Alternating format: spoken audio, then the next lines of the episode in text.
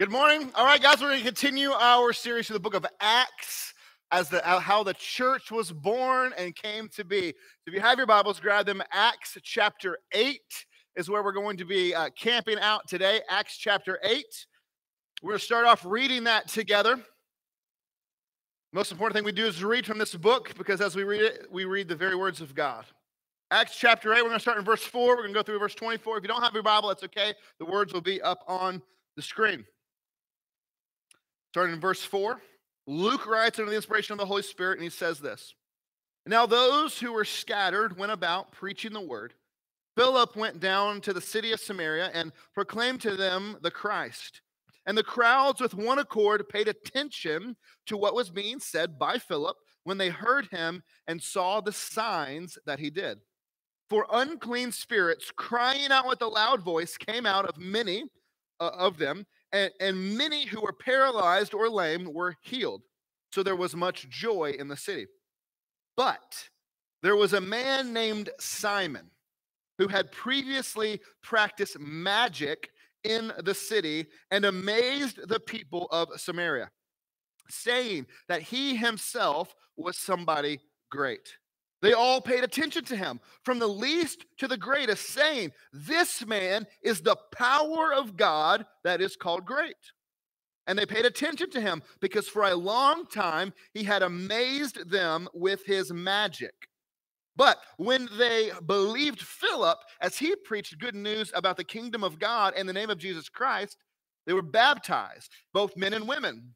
Even Simon himself believed. And after being baptized, he continued with Philip, and seeing signs and great miracles performed, he was amazed.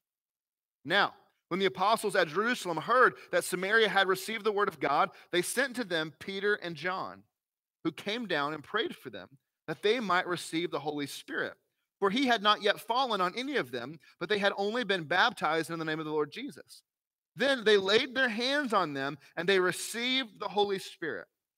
Now, when Simon saw that the Spirit was given through the laying on of the apostles' hands, he offered them money, saying, Give me this power also, so that anyone on whom I lay my hands may receive the Holy Spirit.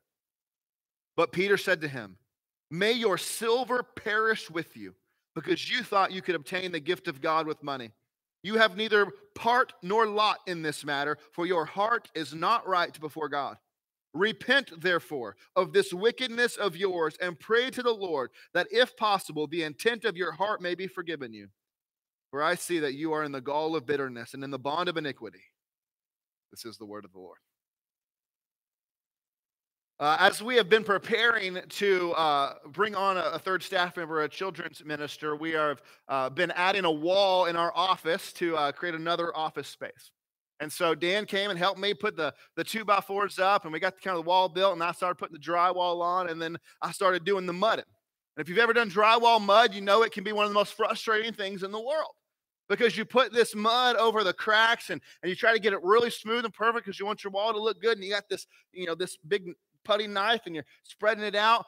But then, if you get one little piece of like paper or dirt or hardened piece of, uh, of mud in there, you do it, and there's just this streak. And you're like, yeah. And so then you get all that trash off your knife and you go and smooth it out. And you're like, okay, that's about perfect. There's one little spot. Let me get that. And then you touch it and you're like, ah, oh, I messed it up again. Now there's this. Uh, and so you just find yourself doing it over and over again. And there's, you know, where is all of this dried up or paper. Where's this trash coming from that's getting in this mud? And you keep doing it and doing it until finally you work it all out. And I think in many ways, we, the church is kind of the same way that when the gospel is advancing, when the kingdom of God is moving and people are coming to faith, when churches are growing, there is always some trash and some, something in the way. There's roadblocks in the way. There are dangers. There are issues that arise which threaten to derail or slow down the work or the spread of the gospel altogether. In our text this morning, we see four such dangers. Four dangers that even today, in 2021, threaten the advancement of the gospel. Four dangers that we must be aware of and must never fall prey to or allow them to go unchecked in our church. You know, the problem I have seen, even just in my own lifetime, is that we often, as Christians as a whole, have a hard time recognizing what the real problems are sometimes. I've watched the church at large overreact to issues that were kind of small, and I've watched the church underreact to issues that are much more of a problem. For example, when Harry Potter came out, and the books, everybody loved the books, or everyone wanted to watch the movies. There was a group of Christians freaked out. Kids, you cannot read that witchcraft book. You can't go watch those movies because you might become a witch or whatever. But there was this fear that if our kids liked Harry Potter and liked this movie or these books, that they would become witches, they become evil. And so we, we wouldn't let them watch it. We wouldn't let them read it. We, we let them watch Lord of the Rings and that wizard, but but not Harry Potter. We let them watch Narnia and that witch, but not Harry Potter for some reason. But now, some time has passed, and now no one cares. Now everyone sees it. It's just, it's just a good movie. It's just a good story about good versus evil, and we all realize that we kind of overreacted to that. But then there are things that are much more dangerous, and we underreact to them. As we dive into this story this morning, I think it shows us some of the kinds of dangers that we need to be aware of. And that we can apply these same concepts that are found in Acts chapter 8 to today. Real dangers, real issues that threaten the spread of the gospel by either watering it down or by altering it or adding something to it, maybe. So let's jump into our story. See four dangers that seek to hamper, threaten the spread of the gospel today. Before we go much further, though, let's pray that God would bless our time together. Father, this morning we pray that you would bless the preaching of your word. We pray that you would convict us, that you would challenge us, that you would encourage us and build us up stronger today. Would you conform us into the image of Christ today that we might look more like you? Father, we pray that you would bless our church and that we would become a stronger and stronger and stronger church every week. Father, we thank you. We love you in Christ. And we pray all people said. So our story picks up right after what we talked about last week, the stoning of Stephen. And so, because of this stoning, because Stephen was martyred and killed, everyone kind of got scared and they scattered. And so, all the disciples and the followers of Jesus are, are scattered around, which is exactly what God wanted because He wanted them to spread out and to spread the gospel and share the gospel, not just in Jerusalem, but get out of here, go. And so, He spread them out. And as they're moving, they're proclaiming the gospel and traveling and sharing Jesus. Well, Philip, who is one of the deacons, is headed down to Samaria and he begins to share the gospel there. And he's sharing the gospel and he is uh, uh, healing people and performing many signs and wonders. Now, Philip didn't know this, but there was a man who lived there in Samaria named Simon uh, the magician, who had for a while been amazing everyone. That word amazing is used over and over in that text. He's been amazing everyone with his tricks, with his magic. Now, what kind of it's important, I think, for us to think through, okay, what what does it mean when the Bible tells us that this guy's doing magic? What does that mean? First, I want you to understand that there are several examples in the Bible of people doing real, actual magic. I understand that magic is real. In the Old Testament, Moses throws down his staff and turns it into a snake. And then Pharaoh's like, yeah, that's not a big deal. Watch my guys. And they all do the same thing. Okay, and so uh, uh, the, the, in Acts chapter 13, we see Paul confront this other magician who Paul says is filled with the devil. All right, which implies that this guy has some sort of demonic power in him. So it is possible that our boy Simon here in this text is doing some sort of legitimate, dark, uh, satanic magic. That is certainly possible. However, it is more likely that while maybe he has some sort of interesting power, it is more likely that his magic, quote unquote, is this mixture of kind of scientific knowledge, medical knowledge, uh, knowledge of astronomy, knowledge of mathematics, and he is probably using amulets and charms, and he is interpreting dreams and using horoscopes and using crystals. You know, there's this fascinating with crystals, crystals nowadays that I don't understand, but that's not new. Right, and so probably using crystals, and there's this kind of sort of sleight of hand, subjective, interpretive dream kind of stuff. But whatever he did, it's important to note in the text that the people were blown away. They were amazed by what this guy could do. They were blown away by it.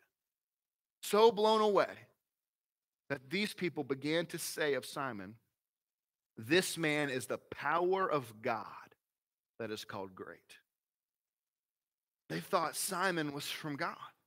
They thought he was some sort of prophet or redeemer or some kind of some kind of guy from God because he's doing these extraordinary powerful things. Imagine how that made them listen to what Simon was saying and how they were enthralled and captivated by him. And that leads us to our first danger. The first danger is this the appearance of godliness without the substance. There can be an appearance of godliness without substance. See, Simon has come looking like he is from God. The people think that Simon is from God. He is doing magic as if he is from God. And the people believe him and believe what he's saying. This is a huge danger, even still today.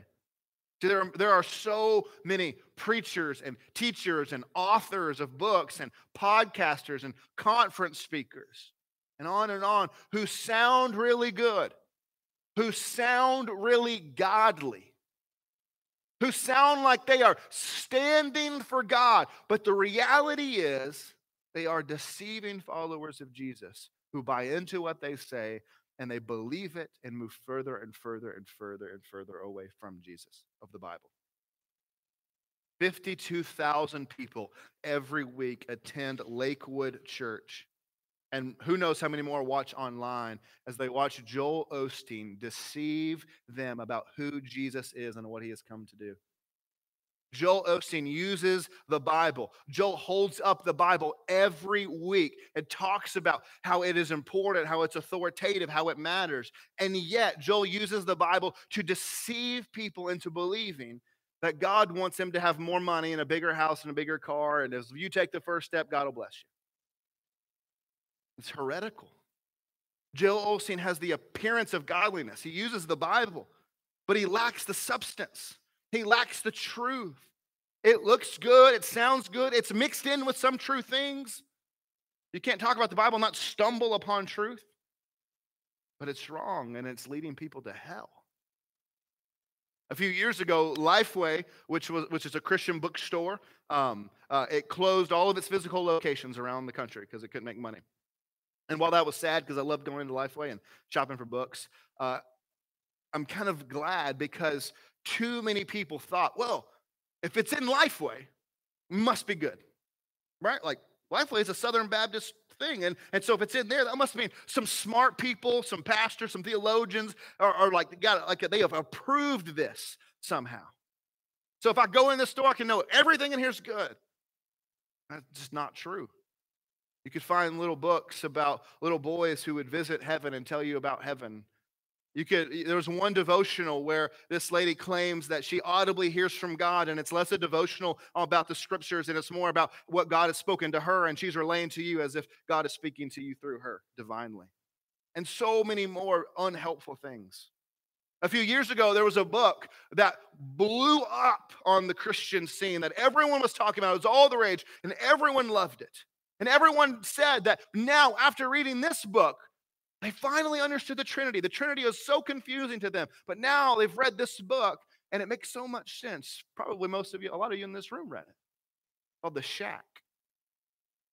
And, and it, it was so heartbreaking because, as people said, now I understand the Trinity because its view of the Trinity was heretical. It's not true, it's bad. And yet, this book becomes a bestseller. And then sometimes people begin to believe the lie of the cultural gospel. And by that I mean because you believe uh, believe in God, because you go to church, because you're a good person, you help other people, you work hard, you, you you're good to your family. Because of all that, you hear people say that you're right with God, that everything's good because you're a good person, that God helps those who help themselves. And it breaks my heart about how many people believe this nonsense. It breaks my heart how easily we are deceived by clever speakers and good and well written books. It breaks my heart for how many people will discover too late that they were lost all along and that all of their belief and their supposed goodness wasn't enough. You see, a lot of these things have the appearance of godliness, but they're lies. They seem right, they look right, they may sound good.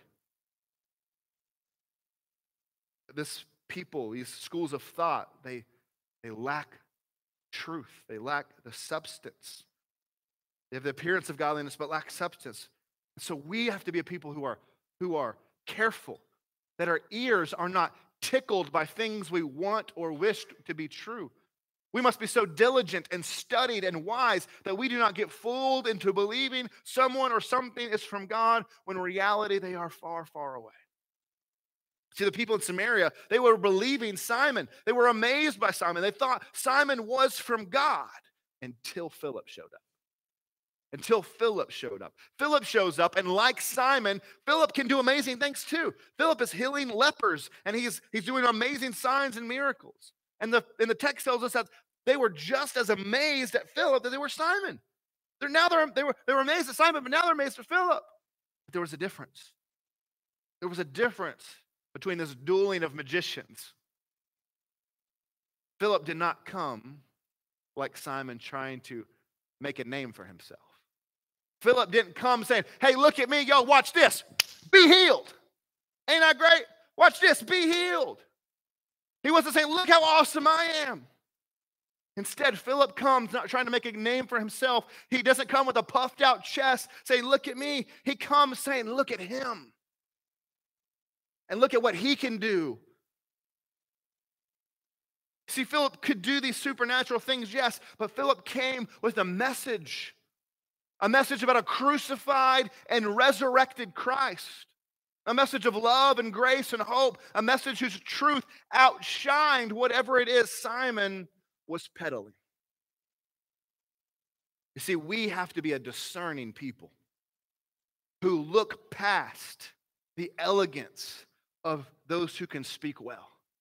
We must look past the shiny, polished public speaking or preaching or writing of others.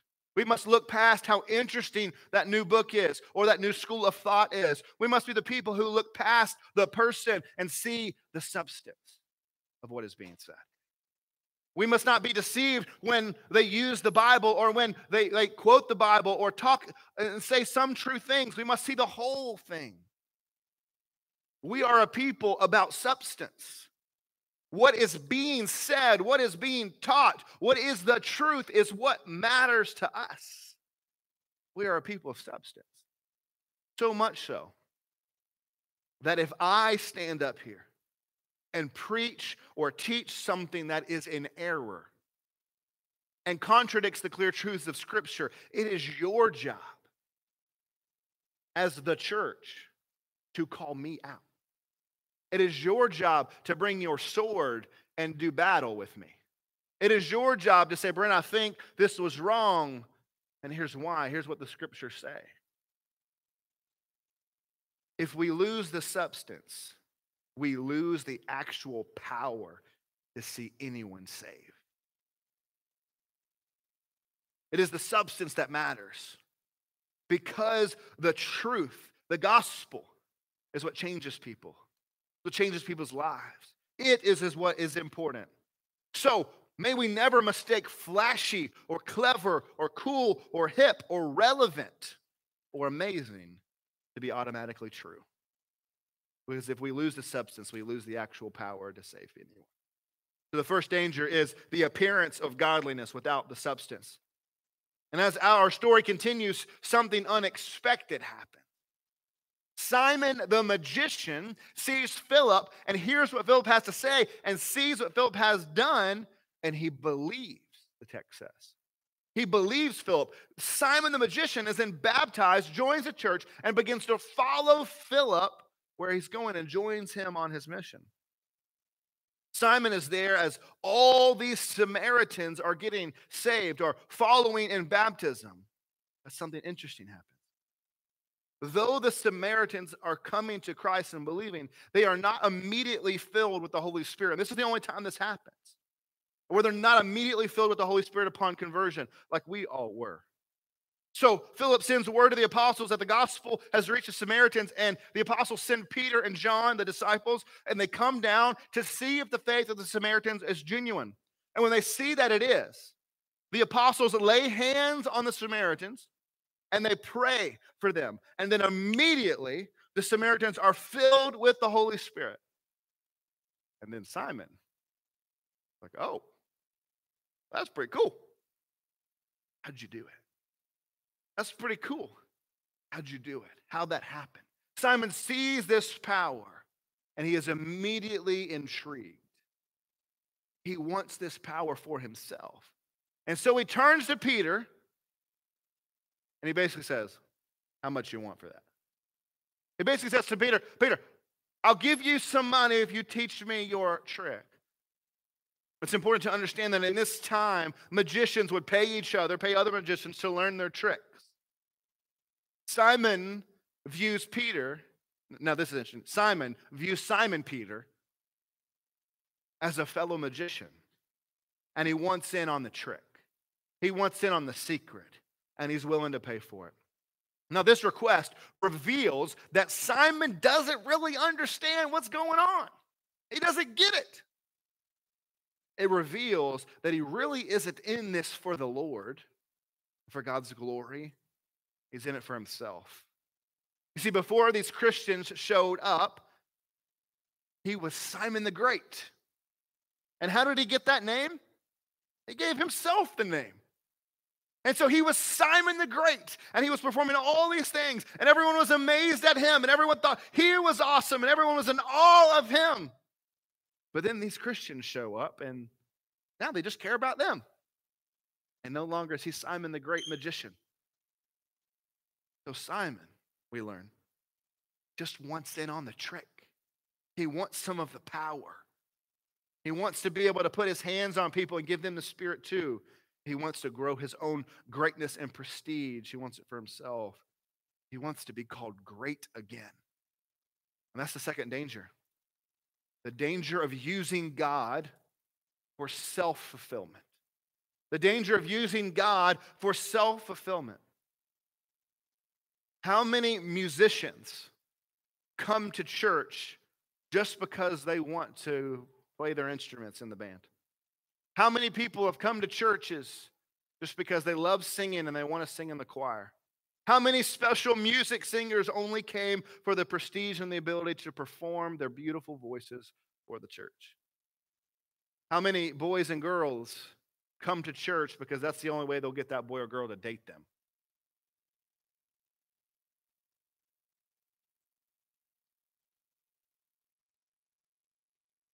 Took him a minute to look.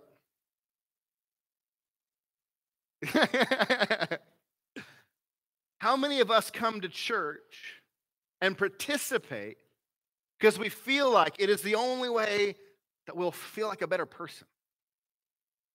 How many of us feel like it's just the right thing to do to go to church and it's what you do and you bring your kids and so you come and you feel better about yourself because you're doing how you were raised. You're doing what's good, you're doing what's right.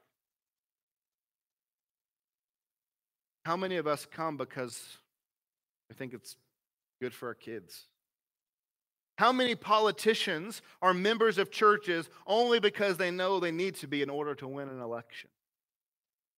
See, we, like Philip, come not pointing to ourselves, not to make our names great. We are supposed to be coming pointing to the one who is great. And to be sure, following the Lord does bring joy and does bring satisfaction and fulfillment like nothing else could in this world. But we are fulfilled on God's terms and in the right way. Jesus did not come to help you fulfill your dreams. He actually came to change the things you dream of. He didn't come to fulfill whatever it is you want in life. He's not your genie to help you accomplish whatever you dream up. He's come to change your heart so you stop dreaming about depraved things and you dream about good, glorious, godly things. See, we don't come to God on our own terms or because God is going to give us everything we want. We come to God because we know we're broken and that our desires and our wants are broken. And we know that God changes the desires of our hearts so that our true fulfillment and joy can be through Him. When you begin to see that Simon was not dying to himself. He wasn't taking up his cross and following Jesus. He was not saying, I must decrease and he must increase. You see that he was in it for himself. You see that he wasn't changing his ways, he wanted his old life. Simon wanted how things used to be, and he wanted his, his new life and these new friends and this new power, and he wanted them both at the same time. He wanted to take Jesus and combine it with everything else he had going on. But you can't follow Jesus that way.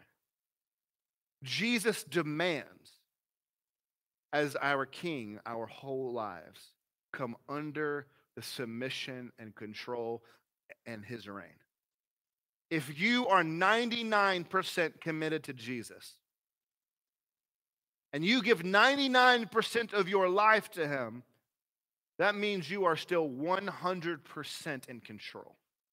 Because ultimately you get to decide, get to decide which 99% you give to him. And that can change at any, moment, at any moment. And so you are still in control. Think about it this way. If your spouse is 99% faithful, you know what we call that? Unfaithful. If your spouse is 99% faithful, they're unfaithful. You are either you either give Jesus full control or you haven't given him control at all. Simon wanted his cake and he wanted to eat it too. He wanted to be Simon the great musician who people were amazed at. He wanted to continue his trickery and he wanted Jesus and the power that he brought. This is the third danger. The third danger is the danger of syncretism. Might be a weird word to you. Syncretism is something missionaries see a lot. When missionaries go to an unreached people group, that is uh, an unreached people group is a group of people who have never heard the gospel. You ask them who Jesus is, they're like, I don't know. Who's that? Right? They, don't, they don't know anything about Christianity.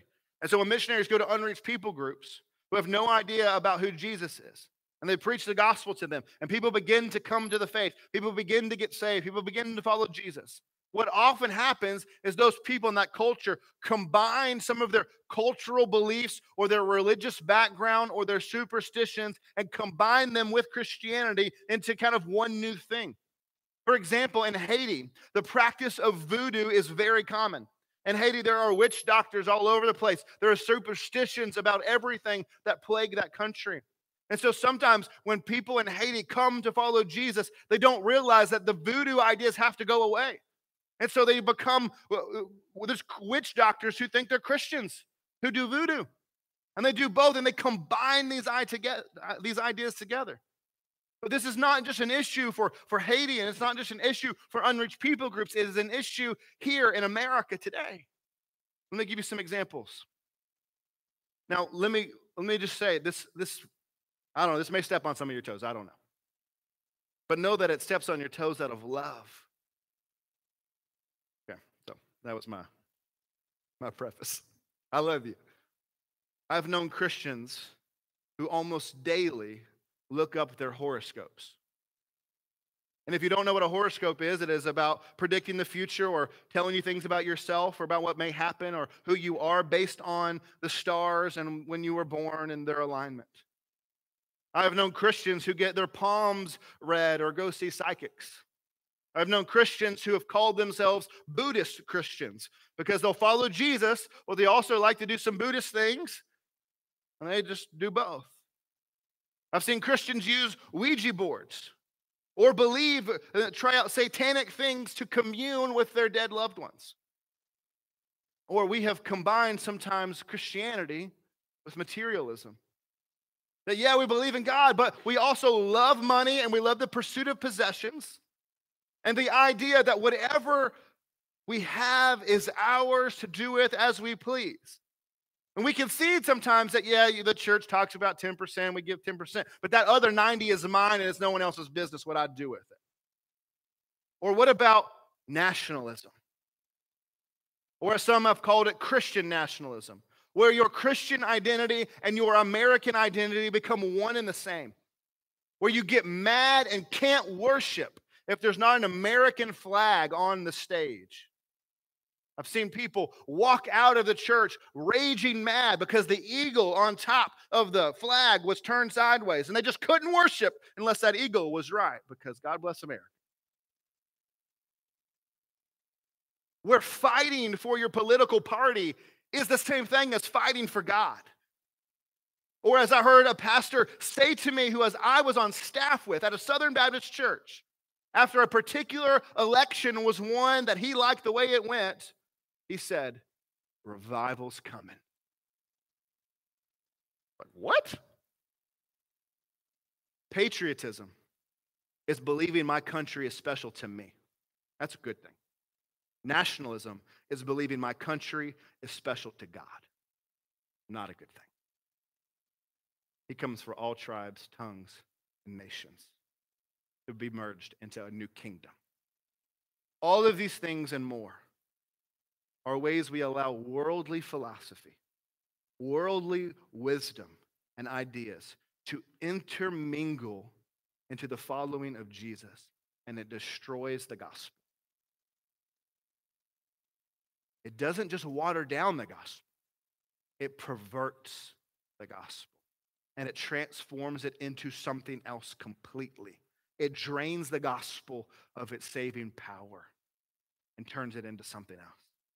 See, we must be a people who give ourselves 100% to Jesus and who do not allow any worldly wisdom or philosophy or belief to alter the way we think.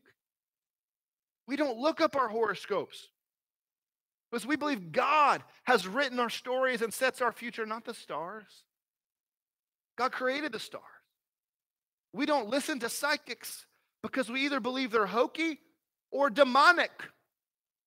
We don't play with Ouija boards, even for fun, because they're demonic. Gonna get a demon on me talking about it. We must be the people who do not give in to worldly wisdom or ideas or ideologies and alter the way we think, or else we will become the people who say, I can't believe in a God who does this. I believe in a God like this. I can't believe in a God who would send people to hell. I believe in a God of love. I can't believe in a God who would tell people how they live their life. I believe in a God of love. Basically, I can't believe in a God who would send us a letter and tell us how to, how to do things and how to think and how to believe in who He is. Well, oh, who cares about all that? I just think um, what we do is we become God and we make God in our own image. I, I worship a God like this. You just worship yourself. The danger of syncretism is real and alive well today, and we must squash it. Can't play patty cake with it. Oh, uh, yeah, yeah, you know, oh, oh, what's her name? She looks at her horoscope every day, but, you know, she's just goofy. We just let her be. Oh, stop. Stop it. Pray. Stop looking at the stars and pray to the one who created the stars. All right, I'm done. I'll stop. I love you. After Simon the magician tries to pay Peter for the power, there's a lot of P's, pay Peter for the power. To give out the Holy Spirit, Peter rebukes Simon very strongly. I want you to listen to the language Peter uses as he rebukes Simon.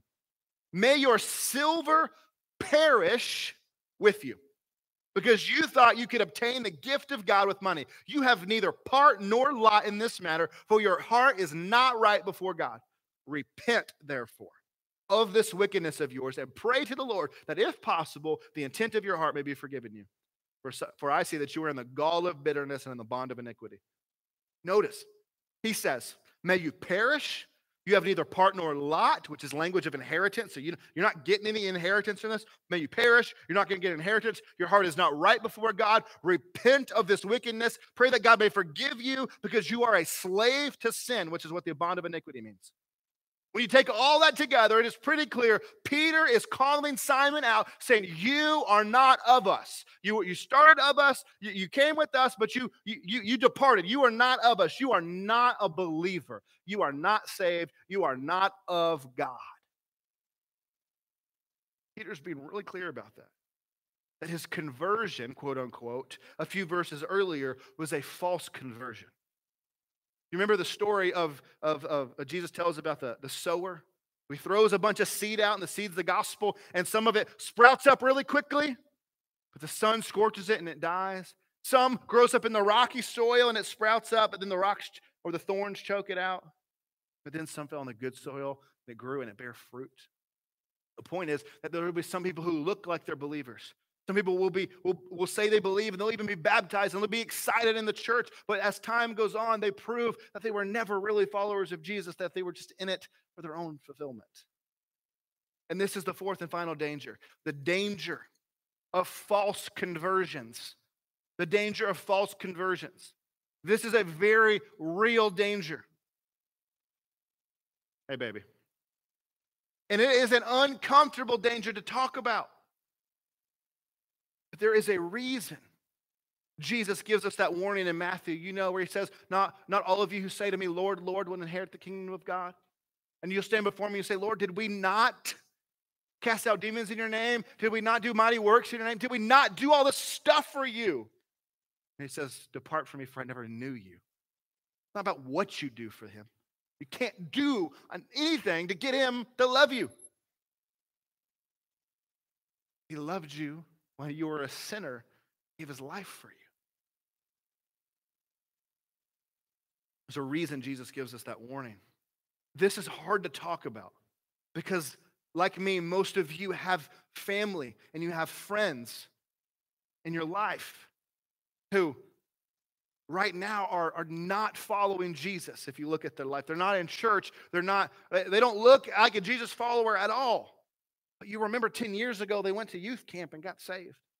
Remember 10 years ago, they walked an aisle at that revival service and they got saved. And they don't look like a Christian, but you're holding on to this one moment where they came to faith and maybe they were baptized. And while I cannot say who is or who isn't truly converted, and while every situation is different, the danger of false conversion is very real. You see, not everyone who believes and is baptized is a real disciple. And that's scary. Real disciples of Jesus are not marked by perfection. Hear me. I'm the first one to say, well, I'm not, I am far from perfect. I am a screw up. Followers of Jesus are not marked by perfection. Real disciples are not marked by having their life all together. Real disciples are marked by an ongoing faith in Jesus alone for salvation and an ongoing life of repentance. And our lives are marked by, like, yeah, I screwed up again. Jesus, forgive me. Let me do better. Let me try. Let me try to fix that. Yes, I said that thing. I shouldn't have said that thing. Hey, will you forgive me for saying that thing? I'm sorry. Yeah, we're good. Okay, let's talk. It's marked by a life of constant faith and trust in Christ for salvation and repenting and turning from those things that we continually screw up in. But there has been, without a doubt, people who have been immersed under the waters in this baptistry behind me, who in the end will have proved themselves to be false converts. False converts present a real danger, a danger to the person themselves, because when someone is a false convert, but yet we treat them like they're believers, we do them a disservice because we should be sharing the gospel with them. We should be trying to get them saved. We should be trying to uh, argue the faith with them. But instead, they live in a false assurance, they live in false confidence. The most difficult thing to do sometimes is convincing people that they are, in fact, not saved, not a follower of Jesus, even though they're in church every Sunday. One of the reasons church membership is so important. One of the reasons we make church membership a big deal here is because you have to go through a process whereby me and our elders confirm as best we can that you are, in fact, a brother or a sister, that you are, in fact, converted. That when I ask you, what is the gospel? And when I ask you, when were you saved? You don't just say, well, yeah, I was a good person. I say, how did you come to faith? How did you come to Christ? Well, I've just always lived good and believed in God. We can go, red flag. That happens to me all the time. And so when you join the church and you've gone through this process and we've said, yes, with uh, the best confidence we have, we think this person is a follower of Jesus. We want to give them membership into this church because membership says, we think you're going to heaven with, with us. We think you're solid. We think you are in Christ. Not because you're a good person, but because your faith is in Christ and Him alone. So we grant that membership as assurance. As you join as you're connected to the head, you are now connected to the body. And it's also the reason that church discipline is so important. Because if you refuse repentance and you consistently, over a period of time, act like an unbeliever, unrepentant, saying what is evil is good and you're going to do it and you don't care what anyone else says, and you do that for so long, in love, after we've come to you again and again and again, saying, Brother, repent, stop cheating on your wife. Repent, stop it. If eventually you say, No, I'm going to do whatever the heck I want to do, we will remove your membership in love because we are saying, brother, we do not think you are a follower of Jesus. We do not think you are headed to heaven. And so we're going to change our stance from seeing you as a brother to seeing you as a mission project that we need to share the gospel with. We do it out of love so that we might remove any notion that you have assurance. One of the most unloving things that we can do is give people false assurance. They belong to Christ when they really don't. One of the most unloving things that we can do is not have that conversation with our friend or loved one. And, we, and hold on to this hope that they said some prayer 30 years ago. Lived like hell since, but they said that prayer 30 years ago. I've been to church in 30 years, but they said that prayer 30 years ago. And God doesn't have an eraser in his book. He just wrote his name down. I'm erased. I know it's hard.